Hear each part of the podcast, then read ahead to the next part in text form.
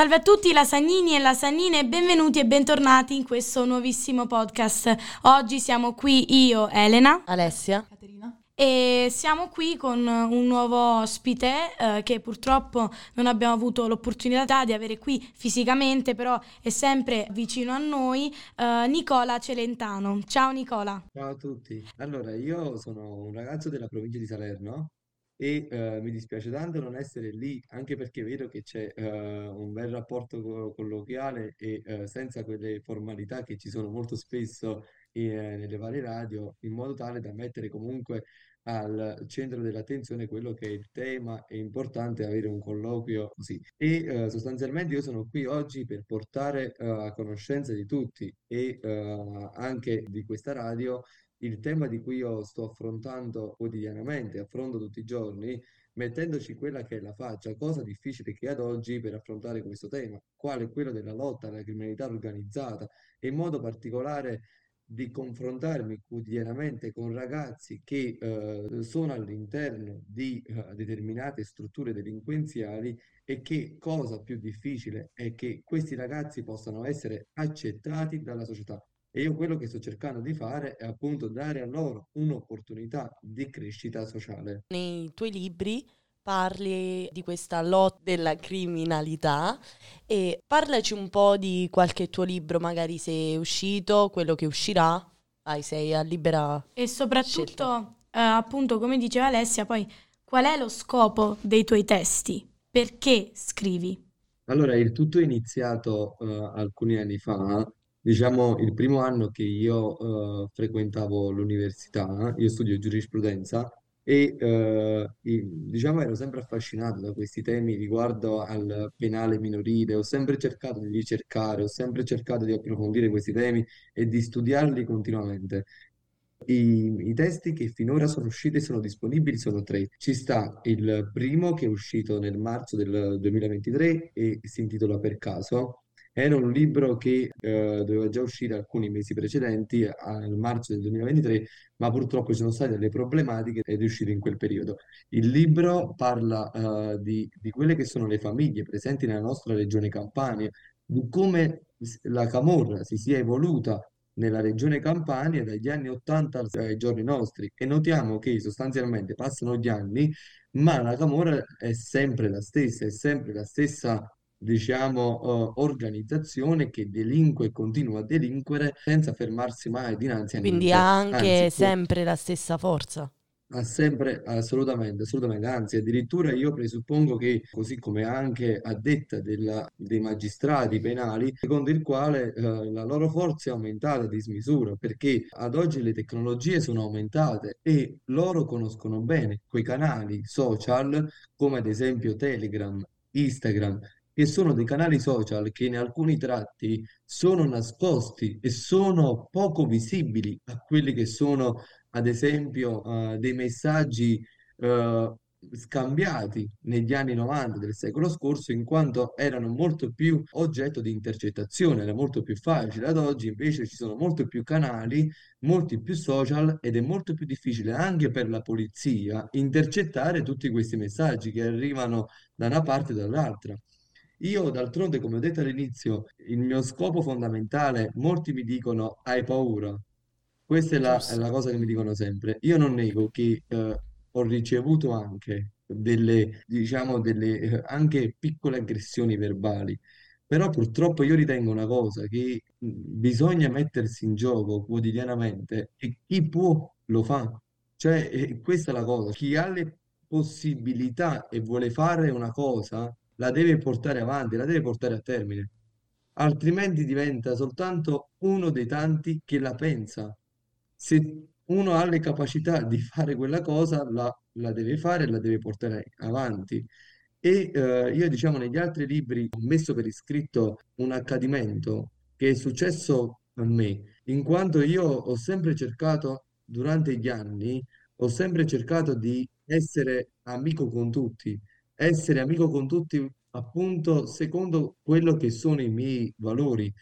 In modo particolare io ho cercato di dare a loro dei segnali in cui mi mostravo diverso. Sì, mi sono sempre mostrato casomai con la camicia, ma è stata per me una camicia, quella che dico, è una camicia diversa da quella che possono indossare chi la indossa, perché io ho vissuto sulla mia pelle esperienze che mi hanno fatto capire che realmente da quella parte ci sono delle persone che hanno bisogno di qualcuno che gli possa dare un consiglio. Noi siamo avallati nella nostra società, siamo pienissimi di pregiudizi.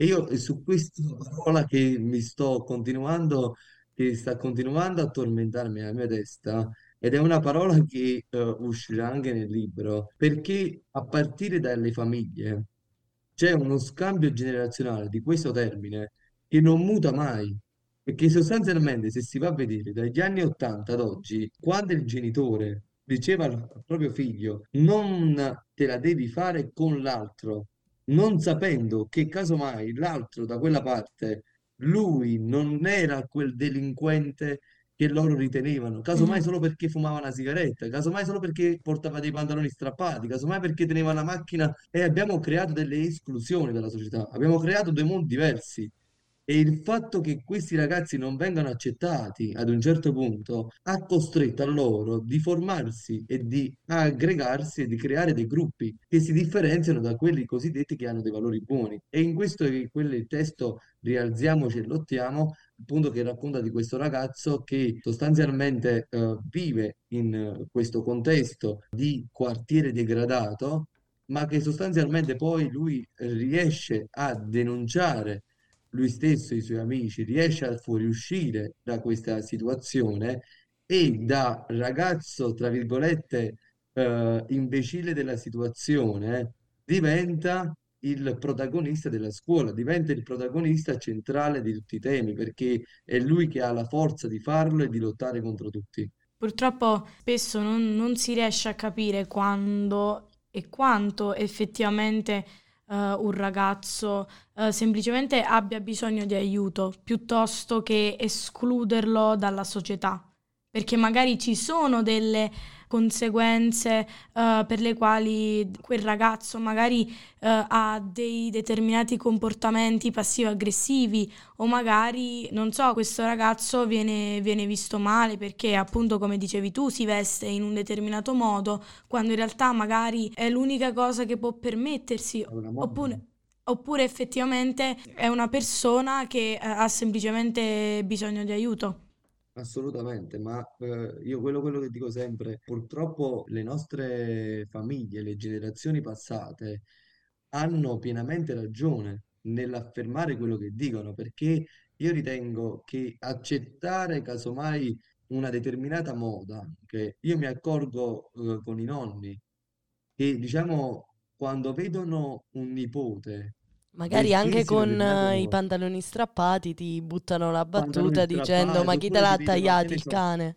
Ma assolutamente, cioè, il pregiudizio è un'arma letale che ha creato, appunto, secondo me, quella che è la delinquenza. Cioè, io quello che dico sempre è basta che si vedano con i pantaloni strappati, basta che una ragazzina cammina con una magliettina corta, che ad oggi è la moda sostanzialmente, che subito pensano ad altro, subito certo, c'è un pensiero negativo di quella cosa, e questa cosa ha portato poi sostanzialmente a far sì che questi ragazzi si aggregassero tra di loro, creassero dei gruppi per contrastare tutti questi che pensano così, cioè persone adulte, ma anche altri ragazzi che casomai provenienti da ceti sociali diversi la pensano così.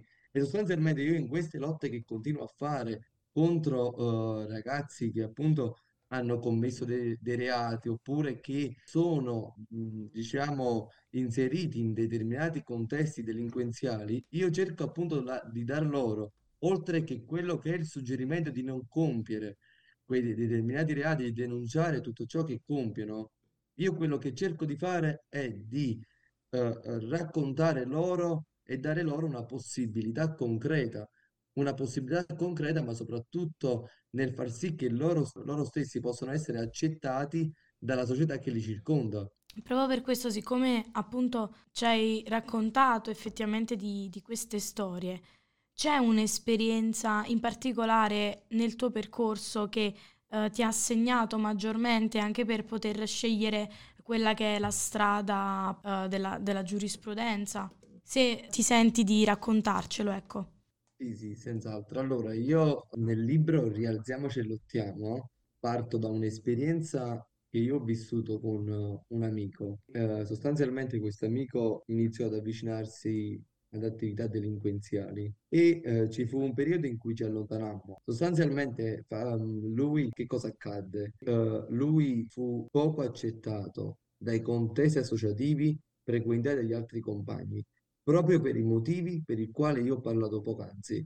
Cioè, quella è stata la cosa mia, da cui ho partito, perché io lo vedevo che era rifiutato da tutti i contesti, a partire dalla scuola, dalle associazioni in cui noi amici andavamo, solo perché casomai lui frequentava determinate compagnie, ma era ancora l'ora di poterlo salvare. E quella è la cosa che è stata più allucinante da parte mia, e che purtroppo chi poteva non l'ha fatto. Lui dopo anni, mi ha richiamato e in macchina lui si è messo a piangere davanti a me.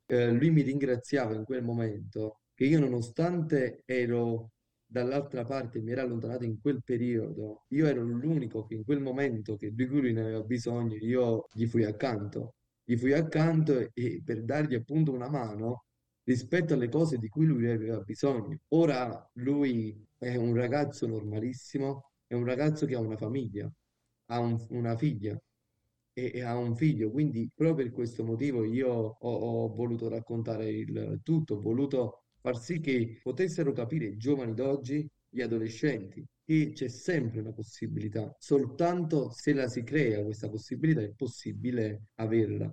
E un'ultima domanda, qual è il messaggio che puoi lasciare ai giovani oppure alle persone che stanno ascoltando, che ascolteranno questo podcast? Allora, sostanzialmente io, così come, non so se posso, mostrare la copertina sarebbe inutile, giusto? Perché... Sì. Ok. E sostanzialmente la copertina, raffigura una chioma di un albero dove vi sono tante parole tipo violenza, giustizia, ma soprattutto la parola sotto che c'è è opportunità. Opportunità per me è la parola fondamentale su cui si basano i miei testi, i miei studi e le ricerche. Tra l'altro io ritengo che soltanto dando le giuste opportunità, chi vive in zone degradate, a chi vive in condizioni familiari degradate, a chi vive in situazioni di criminalità e di delinquenza, dando loro opportunità concrete di lavoro, di sostegno economico, di non dispersione sociale, è possibile che loro non si affacciano a quell'attività delinquenziale. Ma fin quando non avviene ciò, io ritengo che chi vive in queste condizioni continua ad operare in queste condizioni. Va benissimo, grazie. E non so se loro vogliono dirti... Sì. Noi ti ringraziamo appunto per i tuoi interventi, per essere stato qui con noi oggi e ovviamente ci auguriamo anche che più avanti tu possa venire anche nel nostro studio, perché voglio dire siamo molto vicini. O magari un'altra pubblicazione di un libro. Noi saremo sempre qui per poter sostenere progetti e opportunità di giovani che sono fatti per giovani, ai giovani.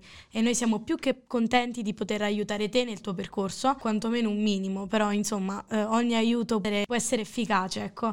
Assolutamente. Nicola, noi ti ringraziamo, ti mandiamo un grandissimo in bocca al lupo, mi raccomando andatevi a recuperare Rialziamoci e Lottiamo e i tuoi altri, appunto, gli altri lavori di Nicola Celentano e se siete d'accordo io direi di terminare il nostro podcast così.